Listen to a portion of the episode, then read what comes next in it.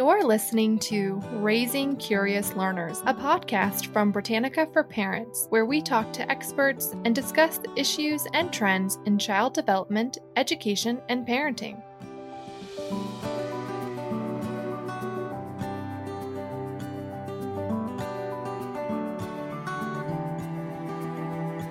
Welcome back to Raising Curious Learners. I'm Elizabeth Romansky, and my co host is Ann Gadzikowski. Elizabeth, you know that one of our most popular features on Britannica for Parents is our series called Now What? And these articles focus on important issues and challenges that many families experience, such as depression, eviction, COVID, or the death of a pet. Yeah, and actually, one of our newest articles in this series is shining light on the experiences of families where one of the parents has been incarcerated. It was through this article that we learned about the work of advocate Ebony Underwood and her organization called We Got Us Now. And these challenges faced by children with an incarcerated parent are so important, yet so often overlooked. So we invited Ebony to participate in our podcast today. Welcome, Ebony. Thank you. Thank you so much for having me. We're so glad to talk with you today. Tell us about your organization, We Got Us Now. What is it and what need does it fill? Yeah, so We Got Us Now is the first of its kind it's a nonprofit, nonpartisan advocacy organization amplifying the issues that children and young adults with incarcerated parents face due to mass incarceration. Uh, the need that we feel is that this organization was established to recognize all children and young adults who've experienced having a parent in either jail, state prison, and federal correctional facilities to ensure that, you know, that we are able to be the collective authors of our personal narratives. You know, we work to eliminate the trauma, the stigma, the shame of parental incarceration. When we say this organization is built by, led by, and about children of incarcerated parents, we actually mean that. This is my personal story, as well as all of the We Got Us Now team. This work that we do is really around amplifying this issue and trying to find ways to ensure that our voices are part of the reform that is happening around the country um, in the criminal justice system and just to seek justice and accountability for our very marginalized population. So the need that we feel is is just seeking to amplify this issue so that people are more aware of it and people can know how to best support children who have had a parent or have a parent incarcerated. Ebony, when you say you guys amplify, can you give examples of how you do that and how you support the kids? Yeah, so my background is in content creation, marketing and promotions. I didn't come into this work studying this issue. I come I come from a lived experience. And so prior to this, I used to work in the entertainment business, in the music business specifically, and and I, I'm a content creator as well. So when it comes to content, especially now and today in this very digital age that we live in, the way in which we amplify this work is through social media advocacy. We create digital narratives, we produce content just to really share this story. And we do that in a bunch of different ways. We have a website, Instagram page, we have a Twitter page. You know, you can go to our YouTube page and see some of the shorts, see some of the videos that we produce. We've also worked in collaboratively with Google. I produced three iterations of a Google initiate, initiated digital campaign called Love Letters to demonstrate the unbreakable bond between an incarcerated parent and their child. But yeah, those are some of the ways in which we do this work. Our our aim is to, in a really strengths focused way, eliminate the stigma, shame, and trauma that occurs when a parent is separated from a child due to incarceration. So you're raising awareness, but you're also advocating for specific actions or policies that are going to help families stay connected, right? Absolutely.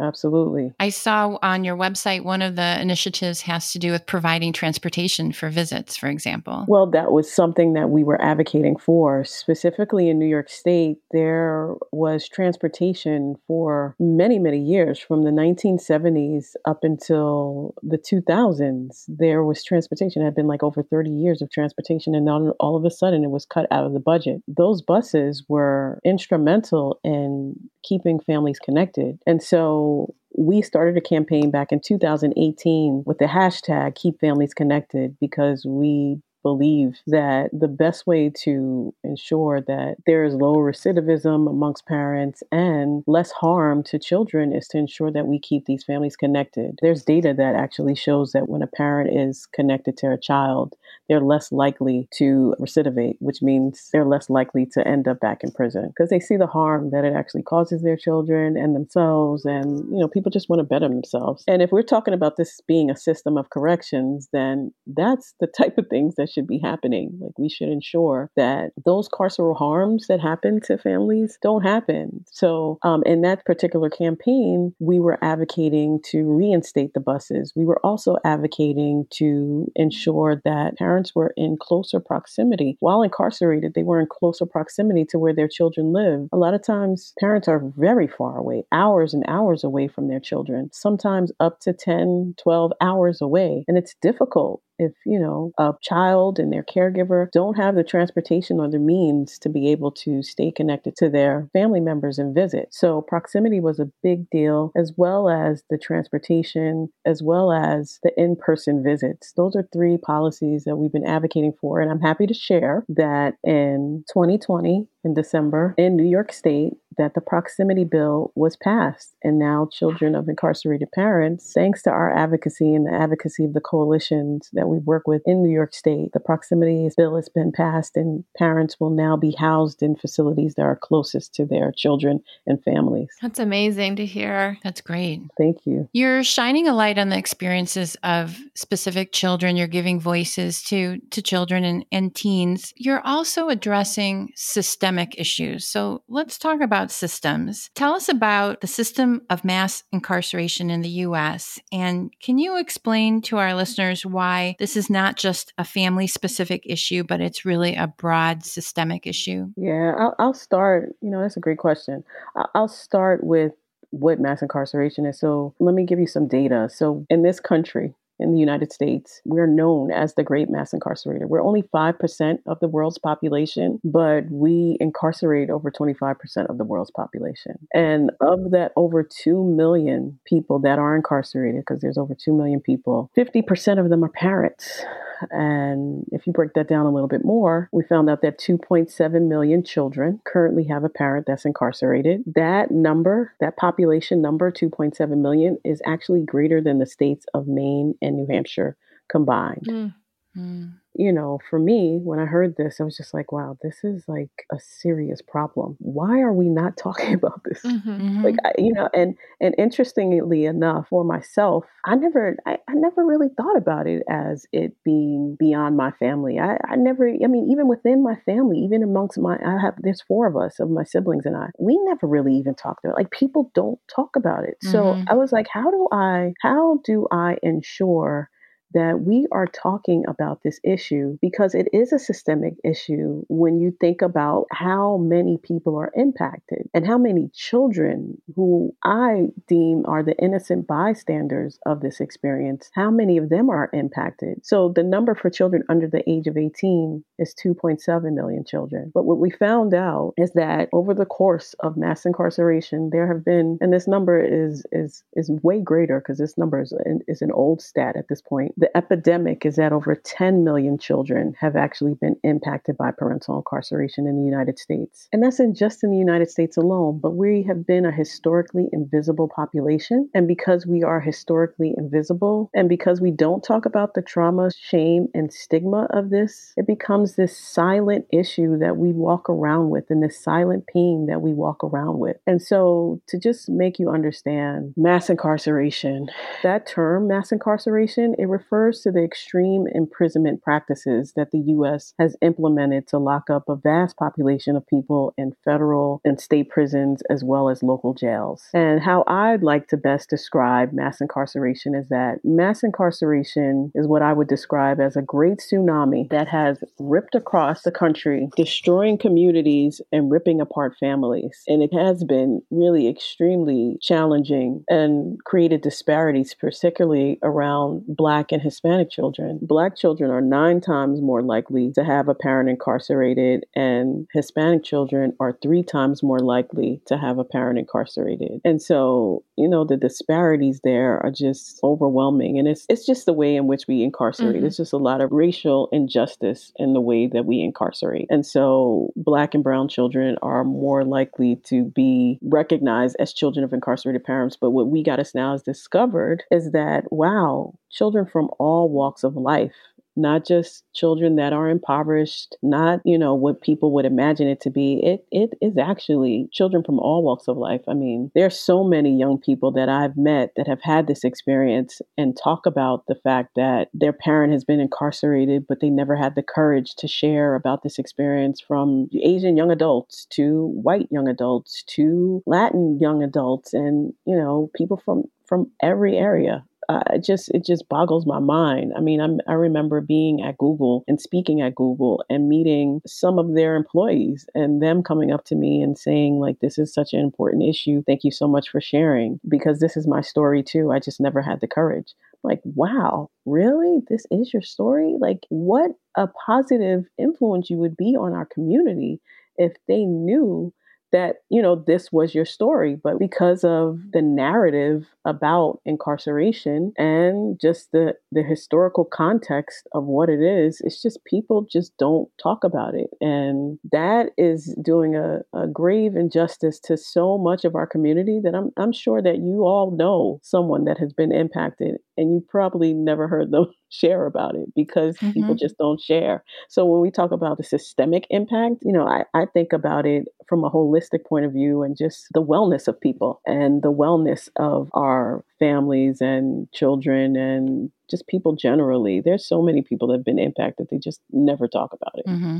And so it sounds like you're saying that you believe we're not talking about it because of the narrative that's around it and the history around it. And certainly with your organization, We Got Us Now, you know, you're working to change that and actually bring more conversations to play. So can you tell us how you've seen that change with your organization, how it's kind of shown a positive impact? Obviously, the policy in the state of New York is a huge success, but I'm curious what other examples you have for showing, you know, why talking about it is so important. And here's how you're seeing that positive impact. Well, first and foremost, thank you so much for saying that. Um, it has been a positive, an extremely positive impact. I think it's a relief. And, and let me ex- put an exclamation mark on this. When I speak about this issue, again, we got us now, we talk about it from the entire population perspective. Because when I first began doing this work, I saw that the focus was primarily on younger children. But my father was incarcerated when I was younger and a child to the time that I became an adult. So there is no magic button at the age of 18 where all of a sudden all the pain disappears and mm-hmm. you're uh, you know fine everything is fine i'm just i can yeah i'm an adult and i'm coping with this fine no as a matter of fact it actually becomes more apparent and what becomes more apparent is the fact that there's this pain that you have never talked about, that you have never shared about, that is haunting you. And because you have never talked about it, or no one in your family has ever talked about it, that you don't even realize that it's affecting you and it starts to affect you in all sorts of areas in your life. So, you know, at the epicenter of what we do is wellness and self care. We love to be able to share about the importance of wellness and self care. The way in which we do this work, if we start from that point, is to ensure that we are always emphasizing, and we do this through social media because the way that we reach our audience is through word of mouth or through social media or through me speaking on platforms like this and having the opportunity to bring this issue to the greater community and the greater public. The way in which we do the work is to really do it in a strengths focused way. Our approach is a really strengths focused approach and identifying the population at all areas. We work from four founding principles, which are to engage, educate, elevate, and empower. First and foremost, we have to engage these young people because we don't know where they are. We know they're there, but we don't know who they are and where they are. So that's how we started. It was by engaging, you know, around this conversation and me by sharing my personal story. I began to advocate publicly for my own father. That's how I started in this work. I started as an advocate um, just really trying to find an opportunity to garner my father some some sort of relief. And during the Obama administration, if you all remember, there were like this, you know, he made in his last term, you know, uh, clemency and mass incarceration and mm-hmm. identifying and really bringing it to the forefront. So much so that that's how I found out about it. Like I had no idea that this was like a huge issue, even though I had lived more than half of my life experiencing it. I had no idea that it was like there was this thing called mass incarceration. Mm-hmm. I had no idea that there were others that were so impacted and that we were doing this in such a harmful way in this country. I began to advocate for my dad and speak publicly about it. And in doing so, I began to meet a lot of different people. And on that journey, I decided that because it had become so much a part of my life, I, I decided that I would go ahead and um, apply for the Soros Justice Fellowship. I did. I became a Soros Justice Fellow. And that allowed me to basically learn about this issue and do a lot of research. across this country, you know, just meeting all sorts of daughters and sons and organizations that amplified this issue. And I really recognized that it was not just black and brown children, that it was children from all walks of life, all races and colors, and that we needed to really amplify this. What I also found that there were some, you know, difficulties and challenges in this because first and foremost, this was a historically invisible population. Like, how am I going to find these people and are they willing to share? So I would meet people, but everybody was not willing to share. And so what We Got Us Now did was last year we launched our We Got Us Now Actionist Leadership Program because I started to see along the process of me meeting young people across the country and hearing about, you know, people that were interested in this work or people that knew about me and the work that I were doing, I started to see that there were two types of children that had been impacted. There was one type that was, you know what, I love what you guys are doing at We Got Us Now. Thank you so much for doing your work. This is incredible. We're going to support you. You know, I'll sign up for the newsletter and I'd like to stay connected. And then the other side was that there are children that were impacted that were like, I love this. What do I do to become a part of this? How can I help? Like, I want to be active. I want to activate. I want to share my story. Ebony, what do I need to do? And so that dynamic was also present in my family. So I was very aware. My siblings, there were two of us, me and my older brother. He was interested in, you know, supporting this work. And he had been vocal even before me. He had been vocal about it, about my dad. I never really shared about this. I only became public sharing this story since 2014. I never really shared publicly about this. Mm-hmm. And at that point, my father had been incarcerated for like 26 years. Yeah, it, it took a long time for me to even say anything. So I understand mm-hmm. the lack of of wanting to share because of the stigma. You don't know what people are going to ask. They ask sometimes really harmful questions like what would what happened? Why is he there? And a lot of times, a lot of young people don't even know why. Like they don't have the particulars because of the way that our laws are set up in this country. For instance, my father was incarcerated under drug laws and a conspiracy. He was part of this drug conspiracy. It was a drug related charge. And so he's incarcerated under this drug related charge, but he received a life without parole. And I'm like, well, why did he receive a life without parole? And then people are asking you about it. So if you don't understand how to explain all of this, the best thing that you can do is avoid it. Mm-hmm. Or the best thing we felt, I guess, that we feel that we can do is to avoid it and not share. And so a lot of young people just don't share about it because they don't know how to explain it or there's a lot of pain attached to it. So what we got us now with our leadership program, what we do is we train and develop those young people who are interested in advocating to advocate a little bit more beyond telling their personal story, but training them how to become subject matter experts around issues that are related to criminal justice reform and ending mass incarceration and creating fair sentencing in our There's so many countries around the world that do this work really, really well and do not cause harm in separating families in the way that we do here, and just all the carceral mechanisms that keep our families disconnected. I know I just said a whole lot. I'm sorry. no, it, it was extremely helpful. We're going to take a quick break, so stay with us and we'll be right back. Hey everyone! Let's take a moment to talk about today's sponsor. Did you know Britannica designed a safe and trusted site that allows kids to be just that kids? On Britannica Kids, you'll find content from great intellects across the globe, including leading educators, Pulitzer Prize winners, and Nobel laureates. And it's all designed with kids in mind. Go to kids.britannica.com slash kids30 for 30% off your subscription today. Because the news around us changes by the second, reliable information is more important than ever. Consider supporting our quest for the truth with a Britannica Premium membership and gain access to over 1 million pages of fact-check content. Go to Britannica.com slash premium30 and get 30% off your subscription today. BP added more than $70 billion to the U.S. economy in 2022 Investments like acquiring America's largest biogas producer, Archaea Energy, and starting up new infrastructure in the Gulf of Mexico. It's and, not or. See what doing both means for energy nationwide at bp.com slash investing in America.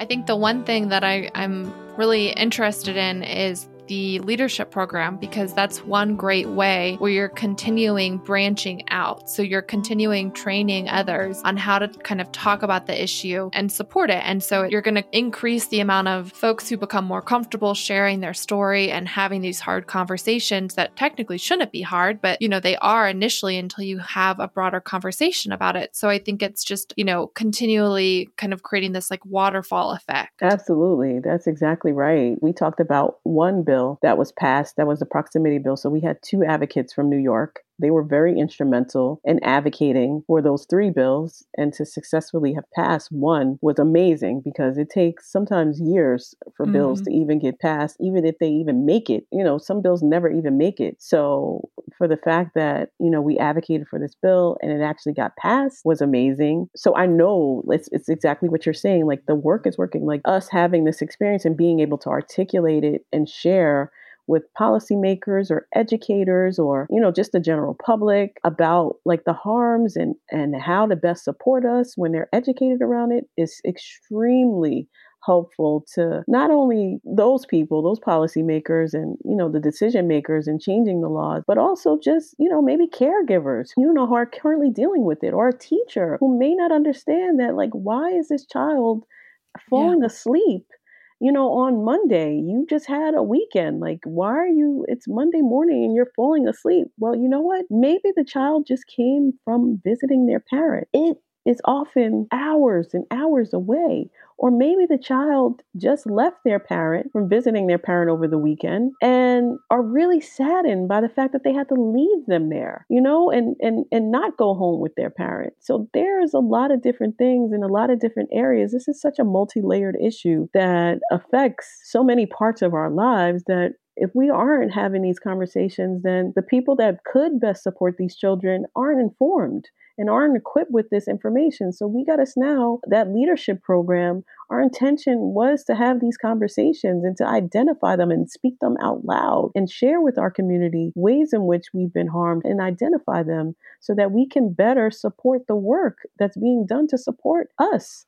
And I'm happy to share that we were able to pass, you know, four bills in 2020, not just the proximity bill, but we were able to pass another state bill in Louisiana. There's now a council for children of incarcerated parents in the state of Louisiana. It's a council that is housed in the governor's office that is led by one of our actionists. She has an organization in Louisiana called Daughters Beyond Incarceration. Her name is Bree Anderson, and her and her co-founder, her partner Dominique, they together were leading the charge, and we helped them in crafting recommendations to their governor. And lo and behold, our recommendation that children of incarcerated parents are part of the conversations around keeping families connected, they now have created this council for children and caregivers. That was at the state level. At the local level, one of our actionists in DC, he was able to implement or get implementing a bill there in DC now in DC public schools across the the state of well, that's it's not a state across the district across the District of Columbia. He's he was able to get a bill passed that will help to support children of incarcerated parents across DC public schools. You know, those are a couple of examples, and then I guess the fourth one is this appropriations act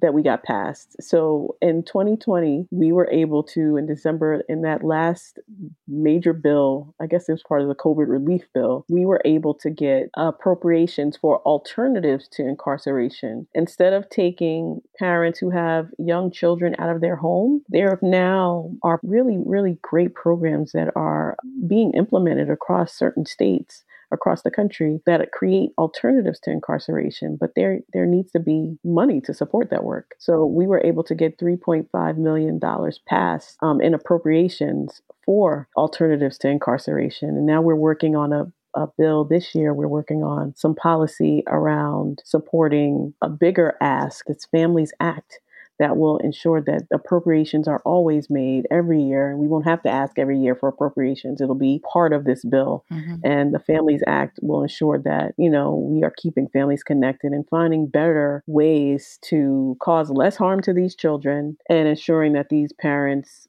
are not only recognizing the mistakes that they're made, but really working to help them correct and reform and atone and get on the right path so that, you know, we are not this horrible system of mass incarceration and that we ultimately end mass incarceration. Yeah, those are all amazing accomplishments. And I think, you know, each one, the amount of work that was put in from your team was probably just you can't even can't even quantify that work. And so four bills to go out is amazing because it's just, you know, with something unfortunately this systemic, it's going to take all of this hard work and everything from policies to conversations to continue to get to that ultimate goal. So it's amazing to hear the success that you guys have had in just a year specifically. Thank you so much. Okay, so first of all, we had no idea that that was was going to happen. I guess we were we were all working towards these things and once I like sat back and reflected, I was like, "Oh my god, we did so much. Who knew?" That,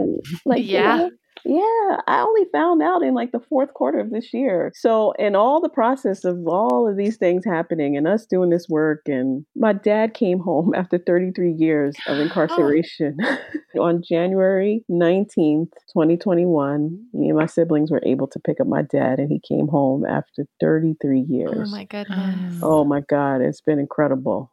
It's been incredible. Oh my goodness. Yeah, it's been incredible. PBS American Portrait just did like this this whole mural about my story. I was like, oh my God. I had submitted a story. A friend of mine worked on the American Portrait or for PBS. And she was like, You should submit your story. We're doing stories mm-hmm. from all across the country. You should submit yours. And I did, and I forgot about it. I completely forgot about it because I was doing this action. I was I was developing the leadership actionist program. Yeah, so you I, had a lot of other things too. Yeah, I was like, Yeah, I have a lot of things going on. I'm like, Yeah, okay, okay, I'll do it. But you know, and it was just a blurb. Like you I wrote a little like summary of just like my story. My whole thing was trying to build awareness. So if I can use my story to build awareness to just make more people understand like this story and what's happening here in this country, okay, let me do it. And so I did it and I forgot about it.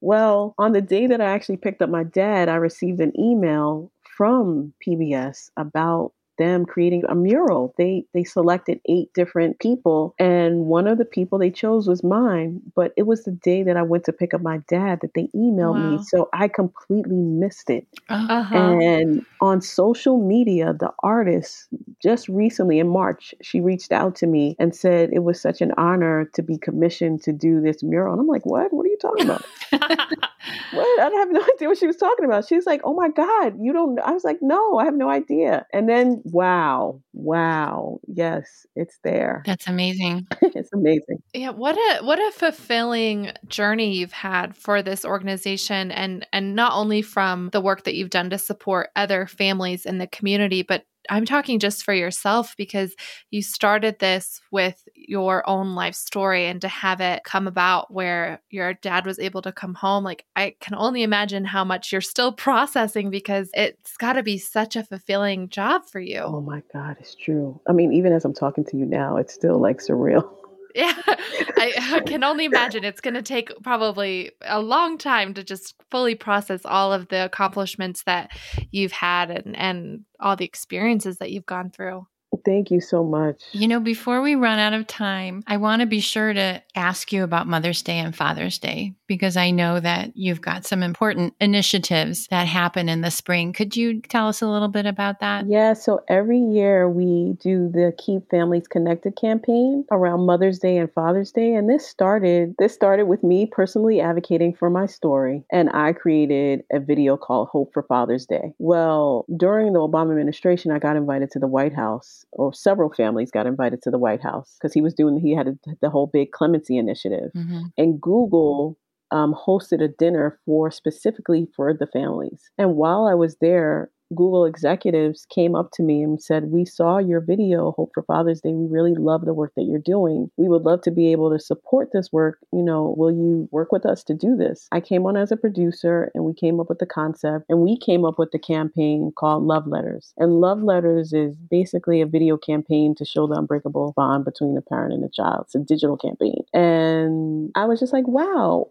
you know, back in 2018, we should broaden this because I've been doing this with Google since 2016. I began this Keep Families Connected campaign series. Last year, because of the pandemic in 2020, we were doing our Actionist Leadership program, but we had to incorporate it into a virtual campaign. It fell in alignment with the Keep Families Connected campaign. And mm-hmm. so, mm-hmm. yeah, what we've been able to do is throughout these these annual campaigns, we did a, a postcard campaign. We partnered with a, a, postcard company where children would send for free postcards to their parents during Mother's Day or Father's Day. And last year, what we were able to do was our our Actionist Leadership program. We did a bunch of programming around that. You can see that on our our YouTube page. We have several videos where we did some some wellness and we also did some civic engagement and public education. And then this year, what we're doing is we're launching our We Got Us Now podcast. And so for the seven weeks between Mother's Day and Father's Day, you can tune in once a week and hear our different podcasts from different stories from different children of incarcerated parents from all across the country and,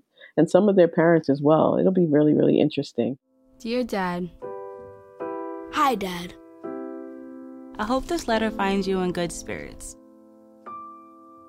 It's been 10 years since you've been gone. I am so excited to know that you will be home this year. I was just looking at a picture of us on Grandma's fridge. I can remember like it was yesterday. What I miss most about you is your hugs and your kisses. When you were inside, I felt like a part with me was missing. That part that was missing was you. Plus, it was a bit boring without you. It hurts not to be able to hug you or talk to you all the time I want. Although we talk on the phone almost every day, I didn't realize how much I actually need you physically.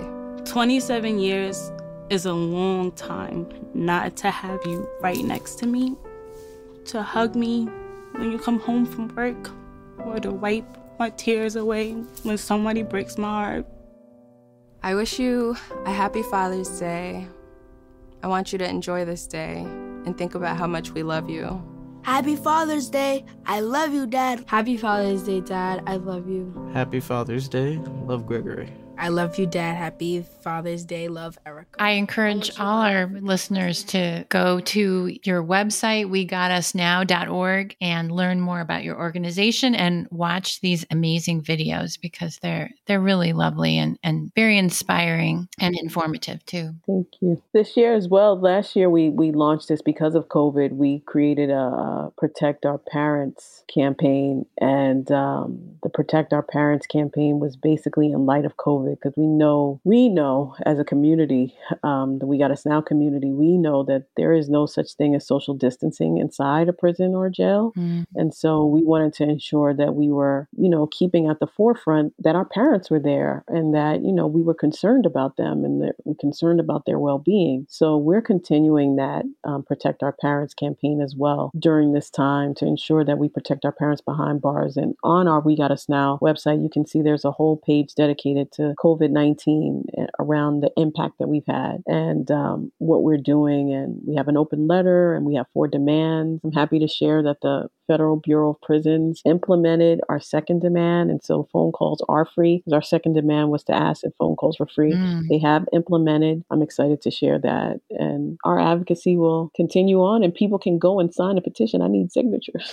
on a petition. You know, I feel like we're just starting a really important conversation here, but I know we're out of time for today. We'll have to wrap up. Ebony, do you have any final words of wisdom or suggestions for our listeners about how they can support children of incarcerated parents? I do. I do. First thing I would say is this is a really challenging experience for children. Uh, a lot of times they don't know how to speak about this or share about this because of the trauma, the stigma, and the shame of it. So, language is a really important thing. And there is really harmful, dehumanizing language like inmate, felon, prisoner. And I would ask that people think about how we use language and using more humanizing language, like incarcerated parent or parents behind bars, or just simply, you know, a parent. That is uh, one of the things that I would love to be able to share with the audience. And also the other thing that I like to share is that there is this this really stigmatizing myth about our population that we're more likely to end up incarcerated if we have a parent behind bars. And that denotes like this criminogenic narrative that has been widely accepted as fact in scholarly, political, and bureaucratic circles. Well, according to the Annie Casey Foundation, there is no solid evidence to support this assertion and its continued use in these policy arenas has been highly questionable. And I'd just like to add that this narrative is extremely harmful to our population. Mm. And so I, I, would ask that they think about, you know, those types of things. And there's so much going on in this world right now. I, am just trying to find as much harmony and love mm-hmm. in our society because it just feels like there's so much. Oh, yeah. I mean, if anything, I, I would say the greater public has probably experienced what it means to be a child of incarcerated parent through the pandemic. It is literally not knowing how your loved ones is doing, not being able to hug a loved one when you feel like you need a hug or want a hug. I wrote an article, you know, not too long ago about what it feels like to have a parent incarcerated is similar to social distancing. And so I just would ask that people just, you know, find more love and be more considerate to everyone. But when you think about people that are incarcerated, people make mistakes. Should their children be harmed in the process? No. When a parent is divorced, we center the children.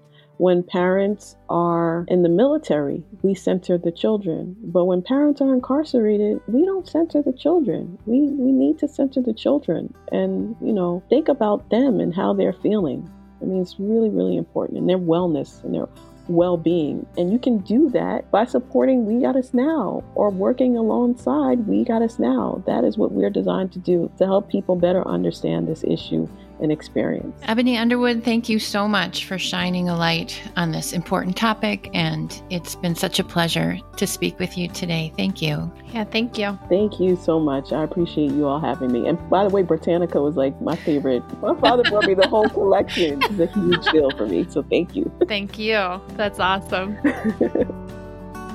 Thanks for tuning in to this episode of Raising Curious Learners. Special thanks to our guest this week, Ebony Underwood, founder of We Got Us Now, for giving us some insight into the issues children and young adults with incarcerated parents face due to mass incarceration, and for sharing some tips on ways that educators can better support them.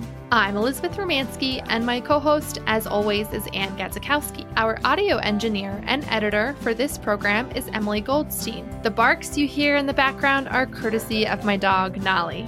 If you liked this episode, make sure to subscribe on Apple Podcast, leave us a review, and share with your friends. This episode is copyrighted by Encyclopedia Britannica Incorporated, all rights reserved.